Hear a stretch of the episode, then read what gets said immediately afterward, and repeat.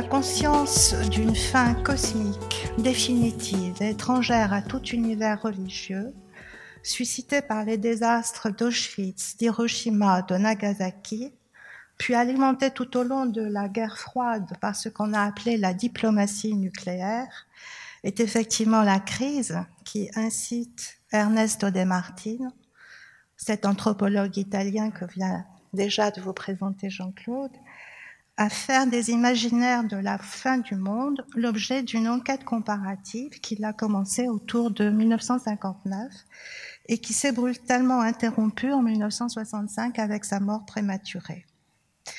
Cette recherche inachevée, donc, est malgré tout publiée en l'état des dossiers de travail en 1977 et avec Daniel Fabre et Marcello Massens, nous avons proposé une version française remaniée qui sera désormais l'édition de, référence. Vous avez ici la couverture de la première édition italienne, La Chine del Mondo, hein, avec une illustration de euh, Blake, l'homme foudroyé. Et voici l'édition française, donc, où vous avez une... Euh, à la place de l'homme foudroyé, une tarentulée, cette victime de euh, cette piqûre, cette morsure euh, mythique d'une araignée venimeuse qui était traitée par euh, un, rituel à l'intérieur d'une chapelle dédiée à Saint Paul.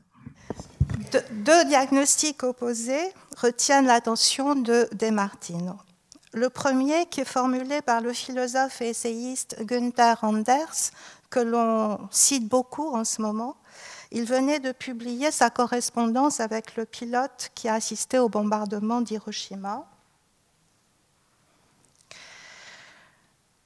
Günther Anders soutient que les camps d'extermination et l'arme atomique ne sont pas des accidents de la modernité.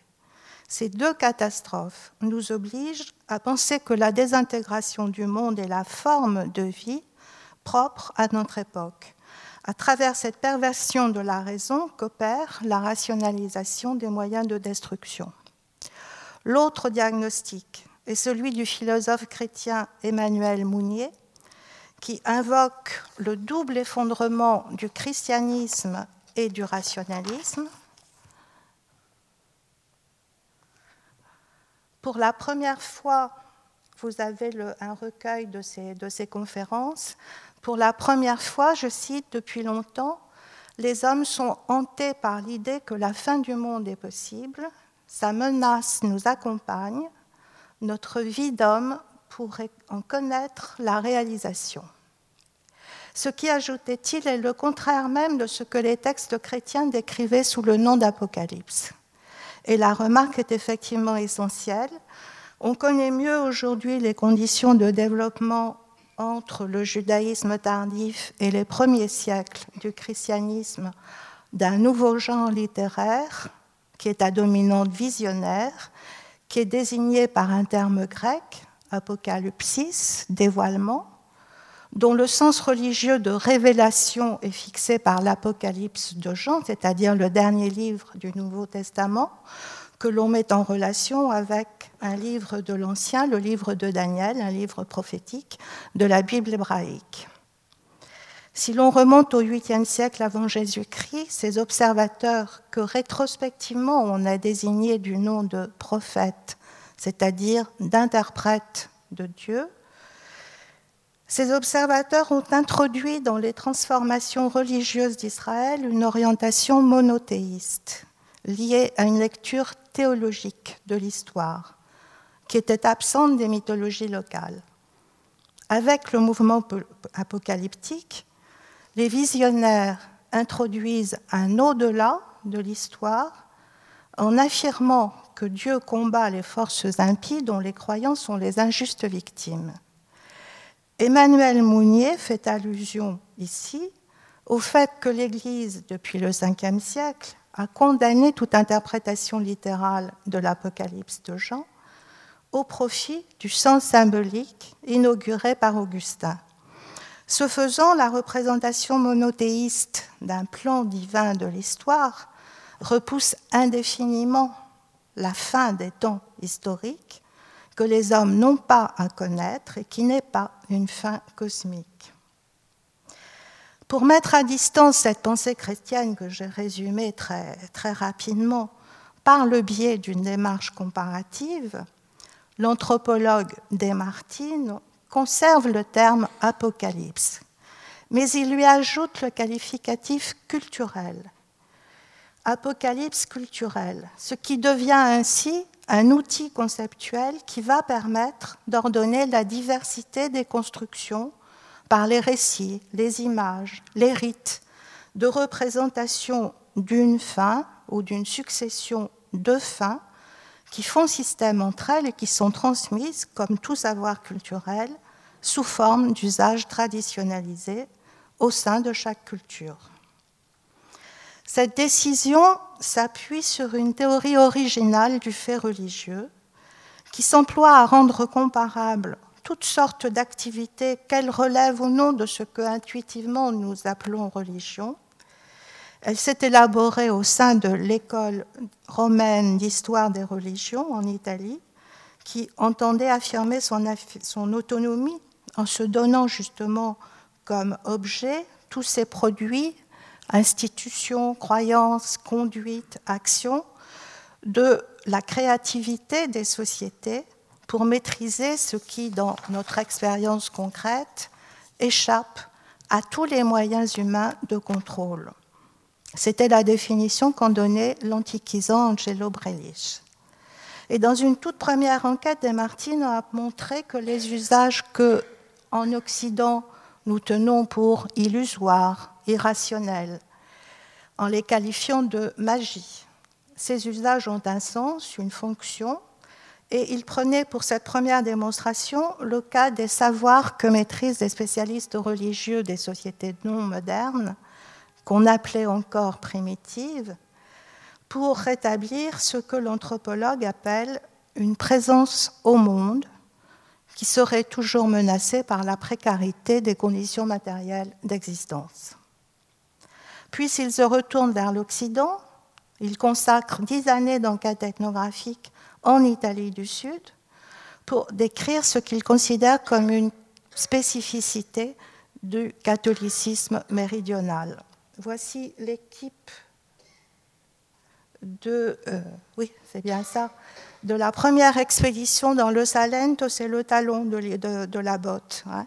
Euh, vous avez des Martines à droite euh, en 1952 avec des informateurs et avec sa compagne qui va l'aider à travailler avec les femmes.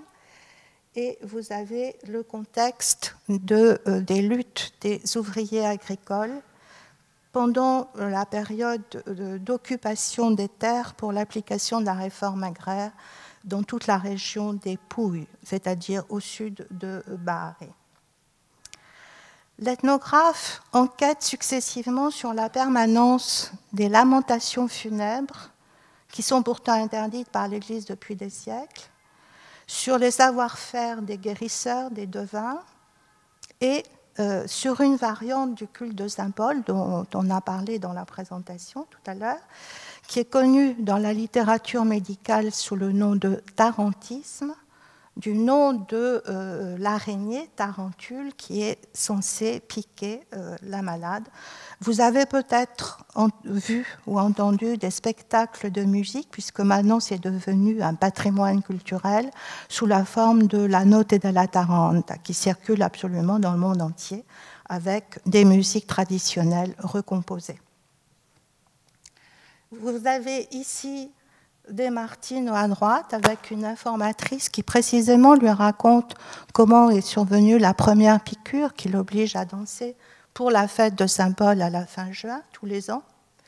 Et vous avez euh, euh, un moment de l'exorcisme familial à l'intérieur de l'espace des maisons, tel qu'il était encore pratiqué dans les années 50, la tarentulée, qui a euh, cette blouse blanche debout, est en train de danser en attendant qu'elle reçoive, de recevoir la grâce que lui accordera peut-être Saint Paul.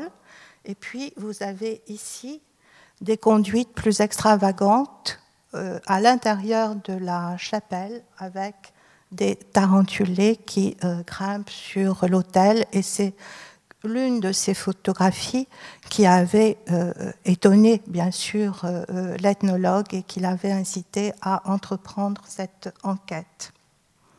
Alors, je rappelle quand même l'importance de ces recherches parce que, du point de vue de la méthode, on est dans les années, à la fin des années 50 et c'est une anthropologie qui contraste totalement avec ce qui se fait ailleurs en Europe s'agissant de pratiques précisément euh, européennes, comme, en France, euh, par la nouveauté et par euh, l'ambition de, cette anthropologie. le, principe qui guide tout le, temps Desmartines, c'est de dire que bon, ces faits qu'on pourrait considérer comme minuscules, hein, il faut les traiter comme des énigmes historiques, c'est-à-dire non pas des survivances, ça c'était les folkloristes, mais des indices de ce qu'il appelle des formations de compromis.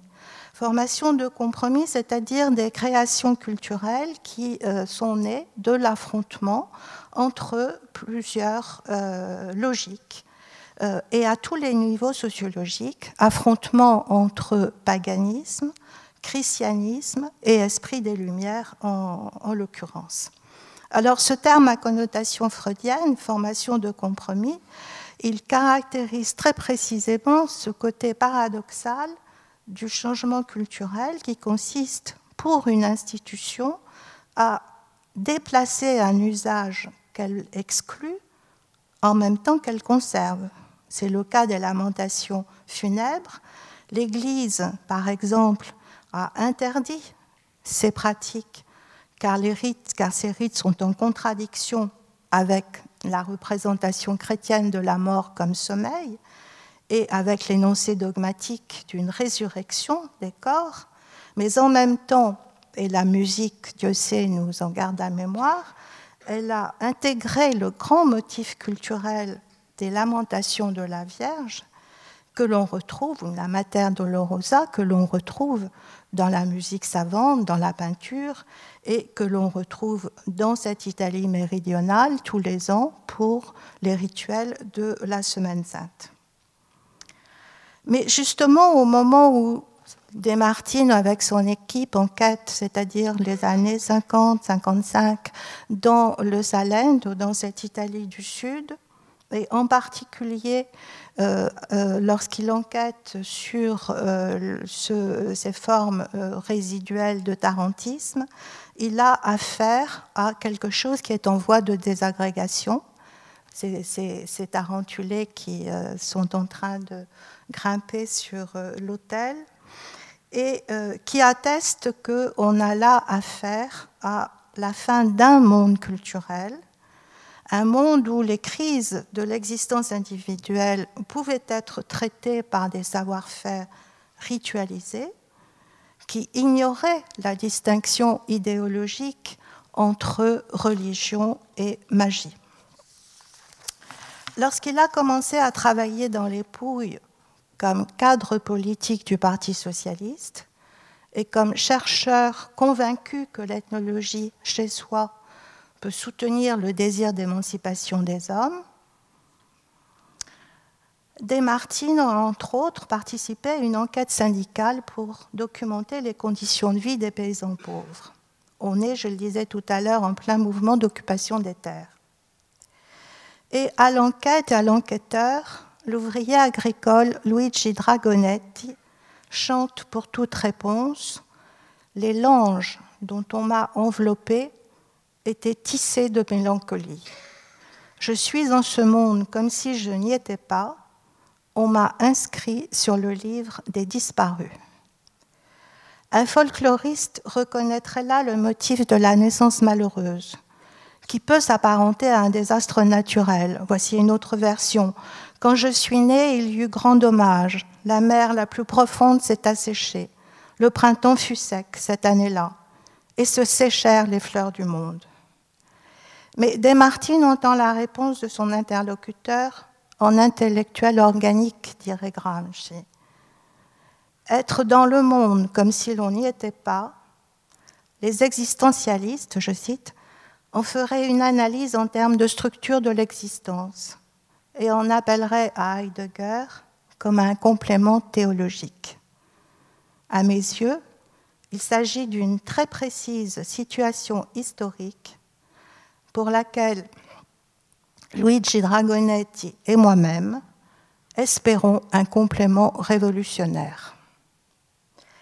Au même moment, avec l'expansion de tous les mouvements de libération coloniale de l'après-guerre, les sociétés encore qualifiées de primitives deviennent pour tous les chercheurs et militants de gauche des peuples opprimés, où les chamans endossent volontiers les habits du prophète, du Messie, de l'apocalypticien, pour répondre aux crises du présent et pour ouvrir un futur.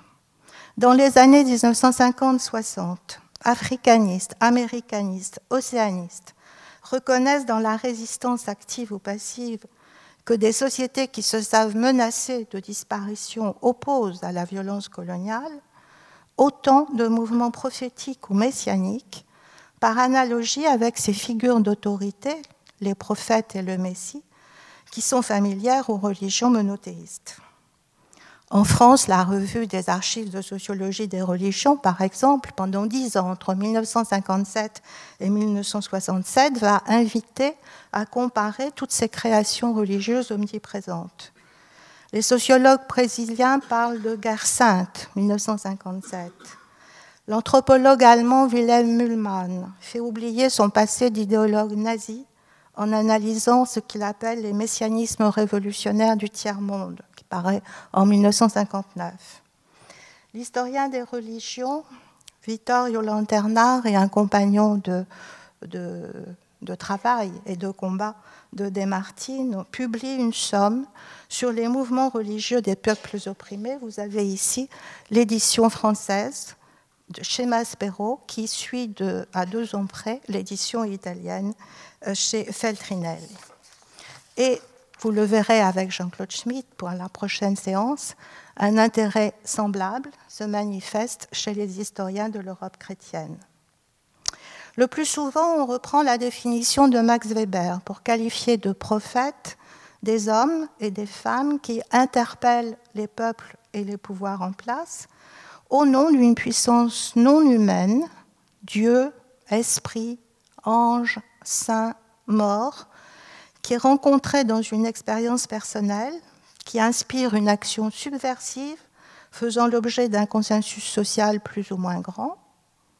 En principe, le terme messianisme devrait être réservé à l'assimilation du prophète à un sauveur, qui mettrait fin à l'oppression présente en instaurant un nouvel ordre de justice et de paix, mais ces deux registres sont souvent confondus. L'ethnologue Alfred Metro, dans un article précurseur qu'il écrit aux États-Unis en 1941, il est en exil, voyait dans l'intense mélancolie des cultures indiennes moribondes l'origine de ces éclats de passion mystique, c'est ainsi qu'il en parle, dont il ne soulignait le caractère irrationnel que pour mieux leur reconnaître une fonction de résistance religieuse qui pourrait devenir une résistance politique. Et il appelait à considérer l'essence du phénomène plutôt que ses apparences changeantes. Voici quelques-unes de ces apparences changeantes. Ici, nous sommes en Amérique du Nord, dans le contexte de ce que l'on appelle la ghost dance, la danse des esprits, décrite par l'ethnologue américain James Mooney entre 1891 et 1894 comme un millénium indien, par analogie avec les millions de paix et de bonheur qui, dans la croyance chrétienne, devraient précéder la fin des temps. Il s'agit, dit l'observateur, d'une religion à part entière qui s'est diffusée de part et d'autre des montagnes rocheuses et qui a retrouvé un nouvel essor avec la répression féroce du soulèvement des Indiens Sioux en 1890. Cette religion affirme que les Indiens vivants et morts seront réunis sur une terre régénérée pour vivre à la manière aborigène, libérés de la mort, de la maladie et de la pauvreté Vous voyez ici un des tout premiers prophètes, Kanakuk, avec son bâton de prière. On est en 1831. Le prophète qu'a rencontré euh, James Mooney, Vovoka, ce nom signifie coupé. Il est considéré comme un messie et euh, l'ethnographe l'a rencontré après le démenti de la prédiction qui fixait au printemps 1891 le grand changement que devait signaler un tremblement de terre, car les morts étaient arrivés aux frontières de la terre. Vovoka s'était endormi lors d'une éclipse de soleil et il avait vu Dieu et des Indiens morts qui désormais bénéficiaient d'une immortalité paradisiaque. Voici, un autre prophète qui lui a dessiné sa vision, qu'il peut expliquer avec un bâton comme un maître d'école ou un missionnaire. Et puis, encore, des prières, des rites de purification, des danses qui peuvent se transformer en conduite extatique que Mounet comparait avec les épidémies de danse de Saint-Jean de l'Europe médiévale. Tous ces messies prêchent la paix avec les Blancs et l'abandon des coutumes guerrières. Nous sommes ici en Amérique du Sud, un prêtre guarani du début du XXe siècle ces emblèmes, vous le voyez, associés au moins deux univers religieux, la croix et euh, euh, les instruments, les calebasses pour euh, appeler les esprits. L'existence de Caraï, c'est le terme indigène, est attestée dans cette région d'Amérique du Sud, au Paraguay, à partir du XVIe siècle. on a les notes des jésuites qui décrivent leur rencontre au Paraguay avec ces personnages qui appellent à rejoindre quelque chose qu'on appelle la terre sans mal, située au bord de l'océan, une sorte de paradis terrestre où les récoltes poussent toutes seules, où les vieux redeviennent jeunes, où l'on est invulnérable au bal des soldats. Les Guaranis modernes lisent, et c'est Alfred Métro qui nous l'apprend, dans tout événement inhabituel le signe du retour cyclique d'un cataclysme universel. Et il raconte les exploits d'un chaman légendaire qui a été averti par le Créateur de la destruction imminente de l'univers. Il s'est envolé, dit le mythe, avec un petit groupe d'Indiens qu'il avait fait danser jour et nuit dans une hutte construite au bord de la mer. Ces migrations territoriales répondent au désir des hommes de devenir pareil aux dieux. Mais remarquera plus tard l'ethnologue Hélène Clastre, la cèse nécessaire pour être à soi-même ses propres dieux, il faut transgresser systématiquement les règles sociales ordinaires, équivaut de fait à la mort de la culture, et donc on ne peut pas qualifier ces mouvements de. C'est l'inverse d'un messianisme. Pardon. Enfin, passons en Afrique.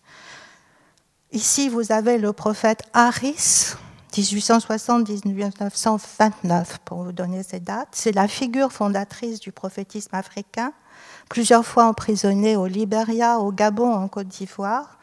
Bien qu'il se soit converti à plusieurs églises protestantes, il baptise, il prêche la conversion à Dieu, à la Bible il a expliqué que, c'est un lettré donc, qui a expliqué que la Première Guerre mondiale est le signe du retour éminent du Christ et du règne de Dieu, pourvu que, durant les sept ans d'attente, les Africains abandonnent leurs coutumes religieuses. Et voici sa statue. C'est une photographie de mon collègue André Marie en Côte d'Ivoire, à Jacquesville, avec le, où on a reproduit fidèlement le costume que lui a dicté l'archange Gabriel il a une soutane blanche comme un père blanc missionnaire, un turban blanc qui évoque plutôt l'Afrique musulmane, la canne qui est la canne de Moïse, la Bible fermée, le bol de baptême et une calebasse pour convoquer les esprits et l'Esprit Saint. Vous voyez donc que lié à l'arrivée des missionnaires, des militaires, des marchands, des colons, tous ces leaders sont des personnages hybrides qui se construisent en miroir des Occidentaux avec une fascination particulière pour l'écriture. Alfred Métro soulignait le désespoir de sociétés archaïques qui appellent tantôt à un retour à un passé et à une libération mythique, c'est le cas de l'appel pour la terre sans mal, tantôt à revitaliser des traditions indigènes, tantôt à s'approprier la culture des Blancs. Vittorio Lanterna évitait, lui, l'écueil de l'archaïsme. Il identifiait, je l'ai dit, des mouvements religieux de liberté et de salut des peuples opprimés. On peut prendre l'expression à l'envers. Peuples opprimés rapprochent les Africains, les Australiens, les Amérindiens de nous, peuples occidentaux, en même temps qu'elle éveille immédiatement l'image de eux, les opprimés du tiers-monde, qui se soulèvent contre l'oppression coloniale. Liberté et salut lit deux registres que l'on oppose habituellement, le religieux et le politique, et enfin un mouvement met l'accent précisément sur le dynamisme d'une mobilisation massive. Mais les conjonctures sociopolitiques suffisent-elles à donner sens à ces mouvements, dont on mesure encore mal ce qu'ils doivent à la conquête coloniale, à l'expansion missionnaire ou au système religieux indigène? Et l'on retrouve ici, à une autre échelle, la question des circulations culturelles que Desmartines opposait précisément à propos du catholicisme méridional en se référant à Gramsci. Cette question, elle nourrit toujours la recherche aujourd'hui, la plus récente, soit parce que l'indépendance n'a pas supprimé le prophétisme, c'est le cas dans les États africains, soit parce que la destruction massive des populations, malgré cette destruction massive, les cosmologies indigènes présentent une réelle capacité de résistance face à nos manières occidentales de penser le monde. Il suffit par exemple d'évoquer très rapidement euh, les représentations amérindiennes, celles dont faisaient partie, que partageaient les Guaranis, elle ne pose pas au commencement une nature qui serait progressivement humanisée par la culture, comme nous le faisons. Elles affirment l'existence d'une humanité primordiale à partir de laquelle toutes les entités du monde, les animaux, les plantes, les objets, les montagnes, se détachent par transformation continue. Cette différenciation est fragile, il revient aux humains de la fixer par leur activité rituelle. L'idée de destruction définitive du monde ou de l'humanité en général est absente. Ce sont des humanités distinctes qui se succèdent par chute des couches célestes qui viennent occuper la place des couches terrestres et recycler les morts. Mais l'ignorance des Blancs, dit-on aujourd'hui, peut conduire l'anéantissement définitif du monde et de l'humanité. Desmartines se proposait donc de relire ces ethnographies disponibles pour identifier les traces de ces architectures symboliques qui s'affrontent au christianisme. Mais surtout, il ouvre la comparaison à une question beaucoup plus générale, dont ces représentations religieuses qui sont mobilisés par ces innovations, ces mouvements, ne sont qu'une réalisation particulière. La question générale, c'est celle de la pluralité des manières de structurer l'espace et le temps et la pluralité des modes d'historicité qui distingueraient des ensembles, de grands ensembles civilisationnels. Ces modèles de temporalité ne sont pas en nombre infini, et il s'agit surtout pour lui de penser quelle est la singularité de l'Occident, la singularité qu'il a héritée du christianisme. D'où cette expérimentation qu'il propose, d'abord comparée au niveau structurel, comparée c'est-à-dire opposée, contrastée. Les nombreux systèmes religieux qui admettent des destructions et des régénérations périodiques du monde à la dynamique propre au christianisme, qui dans sa liturgie admet la répétition rituelle d'un acte fondateur, la messe, mais dont l'eschatologie, c'est-à-dire toutes les spéculations relatives à la fin des temps, devient justement, et c'est la spécificité, un opérateur du temps historique, c'est-à-dire d'une conception linéaire de l'histoire. Une fin des temps qui n'est pas la fin du monde et de l'humanité. Ça, c'est le premier niveau de comparaison. Le second consiste à opposer sur le plan historique la vitalité des mouvements politico-religieux que je vous ai montrés du tiers-monde, liés à la crise du colonialisme, à la mélancolie non plus des sociétés primitives, archaïques, mais de nos sociétés occidentales sécularisées qui ont renoncé à la religion comme instance de fondation du social. Nos sociétés sont marquées par une double expérience, un déplacement du religieux sous la forme utopique des révolutions communistes qui promettent une fin d'histoire, la société sans classe, et puis de l'autre, son envers, l'envers de cette utopie, c'est-à-dire l'effondrement de la croyance au progrès ou d'une conception progressiste de l'histoire. Bien entendu, nos sociétés ne sont pas uniformément désenchantées et nous faisons toujours l'expérience d'une mosaïque de mondes culturels qui s'interpénètrent.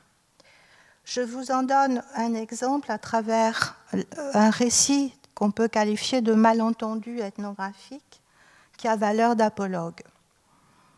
Au volant de sa voiture sur les routes de Calambre, Desmartines croise à la tombée du jour un vieux berger auquel il propose de monter dans sa voiture pour lui indiquer le chemin.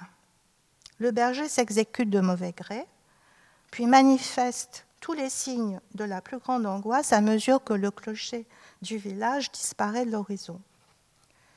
L'ethnologue décide alors de reconduire le berger au carrefour où il l'avait fait monter, et à mesure que le clocher réapparaît à l'horizon, il voit son visage s'apaiser, il a retrouvé sa patrie perdue, commente l'ethnologue. Exemple un peu plus dramatique, celui-là, c'est l'expérience délirante d'un jeune paysan du canton de Berne, en Suisse, qui est hospitalisé pour schizophrénie en 1947. Ce paysan explique que le monde est entré en crise depuis que son père a déraciné un chêne. Qu'en réparant la porte de la maison, il l'a déplacée par rapport aux rayons du soleil, que lui-même a arraché des arbustes. Et tout ceci a pour conséquence que le sol s'effondre, que les hommes tombent dans des cavernes remplies d'eau, où ils sont mélangés avec les morts, et que lui-même n'a pas pu arrêter la catastrophe. Le monde d'avant, c'est le patient qui parle, n'existe plus, le beau monde ordonné. Les gens ne sont plus à leur place, ni les choses, ni les maisons, ni les rues, ils n'ont plus de patrie. La première crise se serait déclarée après l'écrasement d'un avion pendant la guerre, mais ce qui fait sens pour l'historien des religions, c'est la résurgence de motifs mythologiques qui lui sont familiers, l'arbre du monde, la fin du monde par déracinement du chêne cosmique, le passage par les eaux souterraines qui donnent accès au règne des morts, mais la question qui se pose alors, c'est comment ces fragments de configuration religieuse propres aux mythes de fondation d'anciennes sociétés agricoles peuvent-elles être présents dans la culture villageoise d'un pays de l'Europe contemporaine? Et se trouve ainsi à nouveau affronté ce problème de l'hétérogénéité des temps et des modèles culturels qui affleurent toujours dans le présent. Et puis, qu'est-ce qui autorise les psychiatres à qualifier ce discours de délirant? Cette question, de Martine, on l'avait déjà rencontrée à propos du tarantisme, et elle s'est posée à nouveau pour lui, justement à travers les prophétismes religieux, les prophétismes indigènes, puisque certains chercheurs, Mullmann en particulier, tentent à décrire la personnalité de ces prophètes en clé psychopathologiques. Ce seraient des hystériques, dit Mullmann. Sur un plan plus général, la question a donné naissance à plusieurs disciplines, la psychiatrie culturelle, l'ethnopsychiatrie, qui reconnaissent que les sociétés, lorsqu'elles se conforment à un ordre culturel, définissent en même temps ce qui fait pour elles altérité, anomie, et les moyens de réintégration des conduites euh, de désordre. Mais il ne suffit pas d'affirmer tout simplement la relativité du normal et du pathologique, ça c'est banal. C'est banal et c'est insatisfaisant ni au niveau de ses savoirs appliqués, l'ethnopsychiatrie par exemple, ni à celui d'une anthropologie générale, si l'on veut éviter l'impasse de culture repliée sur elle-même dans un relativisme absolu. Lorsque j'ai travaillé moi-même, justement Jean-Claude y faisait allusion, euh, sur ces registres du changement culturel, je rencontrais et je pouvais documenter le lien entre perte de légitimité de tout un ensemble de savoirs traditionnels pour donner sens à, à ces crises et à ce malheur, avec l'expansion dans la seconde moitié du XIXe siècle d'une psychiatrie qui devait successivement inventer toutes sortes de catégories pour les prendre en charge. On a élaboré le délire de sorcellerie, le délire de mysticisme, le délire de spiritisme, etc. Mais j'étais restée dans un cadre régional, le Languedoc rural et urbain, alors que l'ambition anthropologique de Desmartines exige un comparatisme d'une toute autre ampleur et dont nous ignorons en fait comment il l'aurait euh, résolu. On peut cependant en retenir une leçon de méthode importante. Pour devenir signifiante, l'humeur apocalyptique des sociétés modernes des années 1960, celle qu'il avait mise au travail, doit être contextualisée dans une configuration historique qui ne relève pas du présent immédiat et dont la menace ne se réduit pas à des choix technologiques. Il faut accorder, entre autres, toute notre attention à un sentiment beaucoup plus diffus de perte de sens du monde occidental, qui s'est traduit au tournant des 19e et 20e siècles par une multiplicité de diagnostics sur la crise ou le déclin de l'Occident.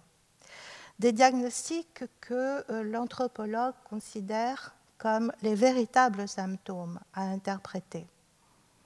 Par exemple, cette mélancolie a pu prendre la forme de grandes fresques historiques, le déclin de l'Occident de Spengler, publié entre 1918 et 1922, on l'a réédité récemment, qui a eu un succès absolument foudroyant qui reposait en partie sur un malentendu.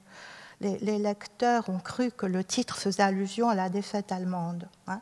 En fait, euh, l'auteur entend et, décrit ce qu'il considère comme la dégradation de la culture occidentale à partir du milieu du XIXe siècle, c'est-à-dire à partir du moment où elle devient une civilisation de masse. Il se faisait l'idée que chaque culture est une sorte d'organisme autonome qui naît, se développe, vieillit, meurt en vertu de lois internes. Il n'affirmait donc pas la fin de l'humanité en général, mais la fin de la culture européenne contre l'optimisme des, Lumières. On a évidemment beaucoup critiqué ce euh, conservatisme, les approximations historiques de quelqu'un qui était un ennemi de la démocratie, mais c'est Jacques Bouvresse qui nous le rappelle, c'est aussi lui qui nous a le plus lucidement averti des dangers des techniques modernes d'endoctrinement et de propagande. La mélancolie s'est aussi emparée de la littérature, en particulier de la modernité littéraire. Lorsqu'elle décrit, c'est l'interprétation qu'en donne Desmartines, la perte du rapport à soi et au monde. Alors que jusque-là, il n'avait enquêté qu'auprès de paysans ou bien de petits lettrés du Salento, il convoque maintenant Rimbaud, Sartre, Lorenz, Camus, Moravia, Beckett pour documenter une crise existentielle collective. Le monde est indigeste, la nausée de Sartre. Le monde m'ennuie, l'ennui de Moravia. Le monde est absurde, Camus. Le monde est vite, Beckett.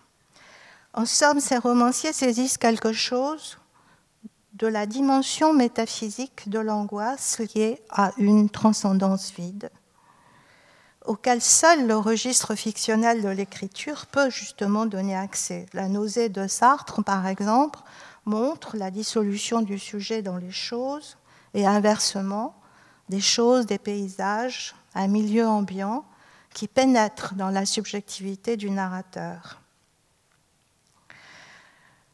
Pour Sartre, il s'agissait de décrire la contingence de l'existence en renonçant à une tradition philosophique qu'on appelle l'idéalisme.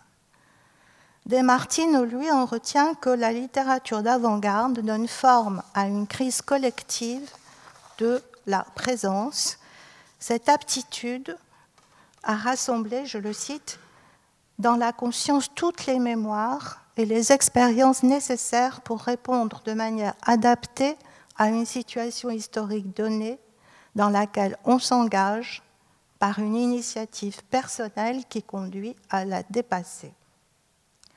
Cette lecture s'impose en faisant dialoguer des œuvres littéraires avec des discours de malades, qui ne sont pas tant marqués par des motifs religieux comme le discours du paysan de Suisse de tout à l'heure, mais qui disent quelque chose d'une même perte de la familiarité avec le monde, un sentiment d'étrangeté que l'on ne sait pas localiser. Est-ce le monde? Est-ce moi qui ai changé? Et que la psychopathologie a justement conceptualisé dans les années 1920 comme expérience vécue de fin du monde, qui serait propre, mais on ne le considère plus comme tel, à la schizophrénie. Ce mode de relation entre littérature et folie affirme au moins deux choses. La littérature exerce une fonction que Roland Barthes appelle au même moment d'institutionnalisation de la subjectivité. Elle construit notre subjectivité moderne. Et par ailleurs, la folie, au sens anthropologique et pas médical, est une sorte d'invariant anthropologique mise à nu lorsque se défait un régime de sens. Autrement dit, l'expérience de pensée auquel conduit cet exercice comparatif sur les imaginaires de la fin du monde consiste à interroger ce qui fait pour nous un monde, ce qui assure notre présence non pas au monde en général, comme le disent les philosophies existentialistes, mais à un monde culturel en particulier dont la familiarité a pour envers l'arbitraire de nos manières de vivre, celles les moins réfléchies, nos manières de, de marcher, de se nourrir, de se vêtir, dont nous héritons collectivement et dont dépend précisément notre aptitude à créer de nouvelles valeurs partagées. Ces trois leçons de méthode que j'ai soulignées, suspendre le jugement d'irrationalité, restituer aux usages du présent toute leur épaisseur historique, identifier les modèles culturels qui s'affrontent, contribue à éclairer des narrations apocalyptiques contemporaines issues de la contre-culture américaine et relayées par l'économie mondialisée. Souvenez-vous celle qui a circulé chez nous dans les médias locaux et nationaux à partir de l'automne 2010. Elle substituait au récit canonique chrétien les calculs d'un ancien calendrier maya pour fixer sur un petit village des Pyrénées audoises, là où j'ai commencé mes enquêtes ethnographiques, la rénovation attendue au 21 décembre 2012. Le cataclysme, disait-on, n'épargnerait que ceux qui se rassembleraient au pic de Bugarache. Alors on connaît bien la genèse de cette référence maya depuis les années 1960 à travers la rencontre entre des mouvements néo-indiens du Mexique, le tourisme mystique international et les pratiquants de ces nouvelles spiritualités occidentales qu'on qualifie parfois de New Age. Mais elle a une genèse plus ancienne, plus érudite, liée à la fascination produite par la découverte archéologique de grands temples aztèques sur ces mêmes écrivains d'avant-garde que Desmartines ont rangés dans la littérature de la crise et qui incarnent dans les années 1920-1930 une sorte de prophétisme littéraire où s'entrecroise un orientalisme savant et une contre-culture élitiste. C'est juste notamment le cas de l'écrivain anglais D.H. Lawrence, auquel la réception italienne a accordé autant d'importance qu'à Sartre, mais dont le public français ignore souvent des pans entiers de son œuvre qui a pourtant intéressé des philosophes, des psychanalystes, des historiens de la culture. On a bien sûr retenu un roman qui fit scandale, L'amant de Lady Chatterley, mais on sait moins que son œuvre protéiforme traite les grands thèmes du malaise de la civilisation à travers le roman, l'essai, le récit de voyage, et qu'il s'achève sur une apocalypse publiée à titre posthume en 1931 comme une sorte de testament. Alors il faut suivre très rapidement la trajectoire intellectuelle de Lorenz pour comprendre ce que signifie ce texte et voir le lien avec euh, nos modernes prédictions apocalyptiques. Au temps de la Première Guerre mondiale, le diagnostic du mort de christianisme et de déclin de l'Occident, qu'il fait lui aussi, euh, mais qui prend chez lui l'allure d'une véritable expérience vécue de fin du monde, en alternant des phases de dépression et d'exaltation. Avec Bertrand Russell, il a milité pour la création de petites communautés électives qui seraient un remède à la désagrégation sociale. Puis à l'utopie succède une alternative primitiviste, aller vers le sud pour, je le cite, raccorder les deux extrémités de la chaîne de l'humanité. La nôtre, qui est usée jusqu'à la corde, et celle qui aurait précédé notre civilisation. Son errance le fait rejoindre une colonie d'artistes et d'activistes américains installés à Taos, c'est au Nouveau-Mexique, dans le sud-ouest des États-Unis. Les uns sont en quête d'un lieu et d'un mode de vie qui revitalise l'art.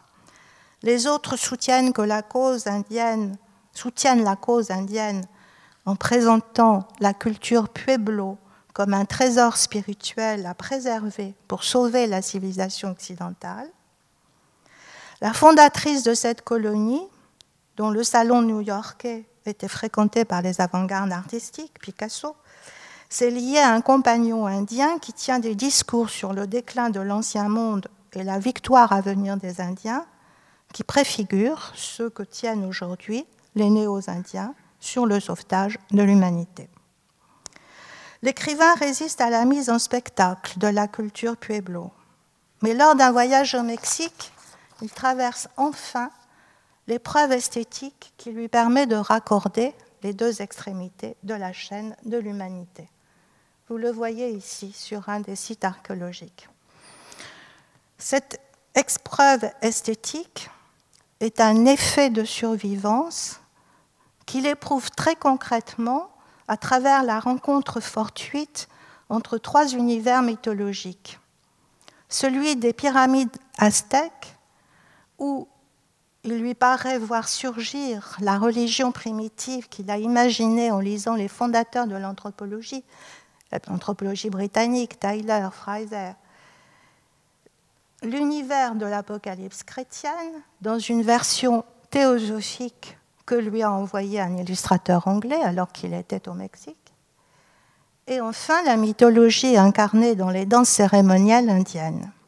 C'est cette superposition d'images, les serpents de pierre du temple aztèque de Quetzalcoatl, les serpents que tiennent dans leurs mains les danseurs Hopi et les dragons des textes chrétiens, qui fait éprouver sur le plan émotionnel la permanence du paganisme comme unique expérience religieuse. Revenant en Europe, il se met alors à écrire son propre livre des révélations, c'est le nom que l'on donne en anglais à, euh, à ce que nous appelons nous l'Apocalypse pour parachever son projet esthétique de redonner à l'homme moderne un univers pré-chrétien. À la manière de Nietzsche, il commence par une critique très violente de l'Apocalypse de Jean, qui concentrerait toutes les forces destructrices du christianisme. Mais, dit-il, ce texte n'est pas qui est d'abord un livre mort, en fait, a été tué par l'interprétation qu'a fixée le christianisme Et il faut donc révéler au lecteur la vitalité qui est enfouie sous cette surface chrétienne. Alors pour ce faire, il va adopter deux attitudes qui sont tout à fait contradictoires à nos yeux. Une érudition savante et par ailleurs la créativité désinvolte des mouvements spiritualistes orientalisants. Du côté de l'érudition savante, il se plonge dans toute la recherche biblique des années 20 pour poser les questions, mais pas les mêmes réponses que l'on se pose alors, qui est ce genre de Patmos, de quoi est fait ce livre de l'Apocalypse, et il va retenir euh, les principales euh, découvertes du, moment. Des apocalypses, un texte composite des apocalypses juives et des textes païens, qui renvoient les uns à une pratique juridique romaine, les sept sceaux, d'autres à des sources babyloniennes, qu'aurait rencontré l'auteur du texte en captivité. Du côté des nouvelles spiritualités, Laurence fait sienne une interprétation en clé initiatique qui a été popularisée au tout début du XXe siècle, en 1910, par les théosophes, en particulier dans un livre, L'Apocalypse dévoilé, qui assure que l'Apocalypse de Jean, le texte chrétien donc, est la forme cryptée d'un savoir ésotérique commun à toutes les religions, qu'aurait possédé une Église primitive, organisant société secrète, et qui a été remplacée par une théologie dogmatique. L'auteur serait un grand initié qui a préservé cette doctrine secrète dans la mémoire chrétienne, mais en la masquant. Et on peut y accéder, on peut la retrouver, si on considère que l'Apocalypse de Jean, le texte canonique, est un manuel de développement spirituel en le mettant en correspondance avec les textes, les grands textes religieux des Upanishads, c'est-à-dire les spéculations philosophiques de la littérature védique. Alors ça donne ce genre de choses. Il y a des illustrations dans ce texte. Je vous en montre juste une parce que le temps passe. Vous avez d'un côté, donc, euh, euh, c'est un, de ces dessins qui représente l'évolution, le, parcours que doit faire l'initié en lisant euh, la nouvelle Apocalypse révélée. À gauche, vous avez une planche anatomique du côté de la science avec l'identification des chakras, ce sont des nœuds dans le langage que vous connaissez sans doute maintenant des nouvelles spiritualités, ces nœuds d'énergie qui sont, euh, euh, sont situés tout le long de la colonne vertébrale et le parcours de l'initiation qui est reconstruit sur la droite dans ce schéma qui fait progresser donc du bas vers le haut vers l'accès de l'initié euh, au savoir révélé. C'est donc une interprétation symbolique de ce que doit euh, produire euh, la révélation du texte apocalyptique rendu à cette sorte de vitalité originaire. Lorenz reprend ses thèses théosophiques en même temps que son érudition. Euh, et euh, surtout, il montre ou il affirme que ce dont a besoin le lecteur contemporain, ça n'est pas de revenir ni à la Grèce, ni à Rome, ni au christianisme, mais de restaurer l'équilibre entre le spirituel et le sensuel, L'homme n'a pas besoin d'un salut spirituel après la mort, il doit se défaire du dualisme de la matière et de l'esprit pour retrouver cette vitalité perdue. Et euh, en ce faisant, il se présente lui-même comme, en tant qu'artiste, comme celui qui va rétablir ce pouvoir créateur en se comparant à Noé qui a préservé de la destruction ce qui était nécessaire pour refonder un, monde. Refonder un monde, c'est retrouver un mode de pensée symbolique contre un mode de pensée allégorique, explique Lorenz. Symbolique, c'est-à-dire un pensée en images, des formes euh, d'images qui sont des unités de sensibilité, d'expérience émotionnelle, alors que l'allégorie fige le sens à des fins morales ou didactiques. C'est cette affirmation-là qui va retenir longuement en particulier Gilles Deleuze dans plusieurs euh, euh, préfaces qu'il a données à la traduction française de ce texte. Penser par image, un processus païen d'image pensée circulaire, dit Lorenz, et que Deleuze traduisait par la nécessité de cesser de se penser comme un moi pour se vivre comme un flux. Alors, je voudrais vous montrer maintenant très brièvement, et je m'arrête là, c'est pour terminer, c'est comment ce primitivisme est en fait euh, mis à profit, comment euh, Lorenz met à profit son expérience de voyageur pour imaginer une religion cosmique sans Dieu, sans créateur, qui vaudrait par tous les peuples, pour tous les peuples.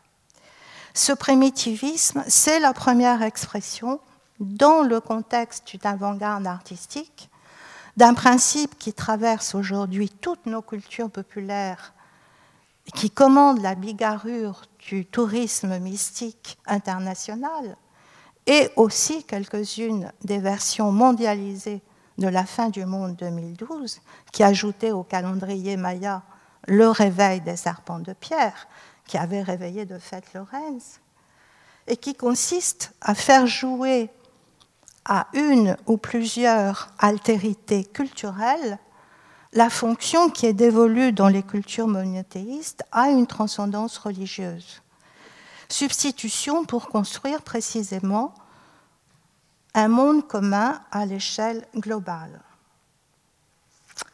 Pour finir très rapidement, revenons à la localisation française de cette narration apocalyptique de 2012 sur le pic de Bugarache.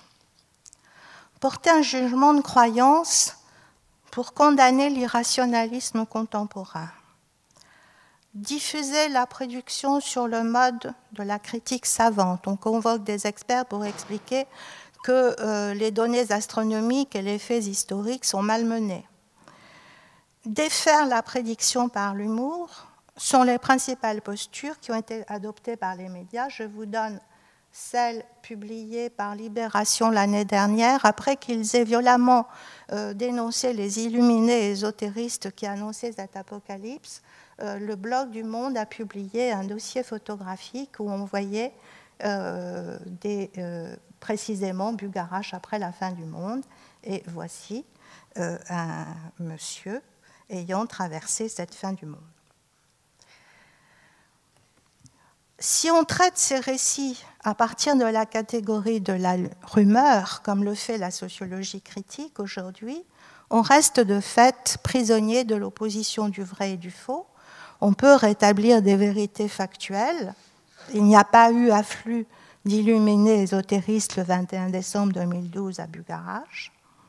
Les journaux ont effectivement participé à la diffusion de ces narrations qui valorisent un lieu, peut-être conformément à un nouveau régime économique, c'est une thèse qui est défendue aujourd'hui, mais c'est oublier qu'il y a bien eu la fin d'un monde à Bugarache, comme dans tout ce plateau pyrénéen, celui d'une société agro-pastorale qui avait ses propres formes rituelles de voyage dans l'au-delà, chaque lundi de Pâques, pour atteindre, non pas sur le pic, mais au jardin de l'Ermitage, à Galamus, tout près, un lieu paradisiaque, une terre sans mal, diraient les Indiens, sous la protection non d'un prophète, mais d'un ermite, qui ouvrait l'accès à des ressources symboliques de longévité, matérialisées dans la flore et la faune du lieu. Il conviendrait donc, je pense, de traiter Bugarage 2012 à l'égal de toutes les narrations apocalyptiques comme un fragment d'une fiction sérieuse plutôt que d'une illusion, Fiction sérieuse qui permet sans doute de penser des continuités et des changements culturels massifs, mais pourtant moins immédiatement identifiables. Je vous remercie.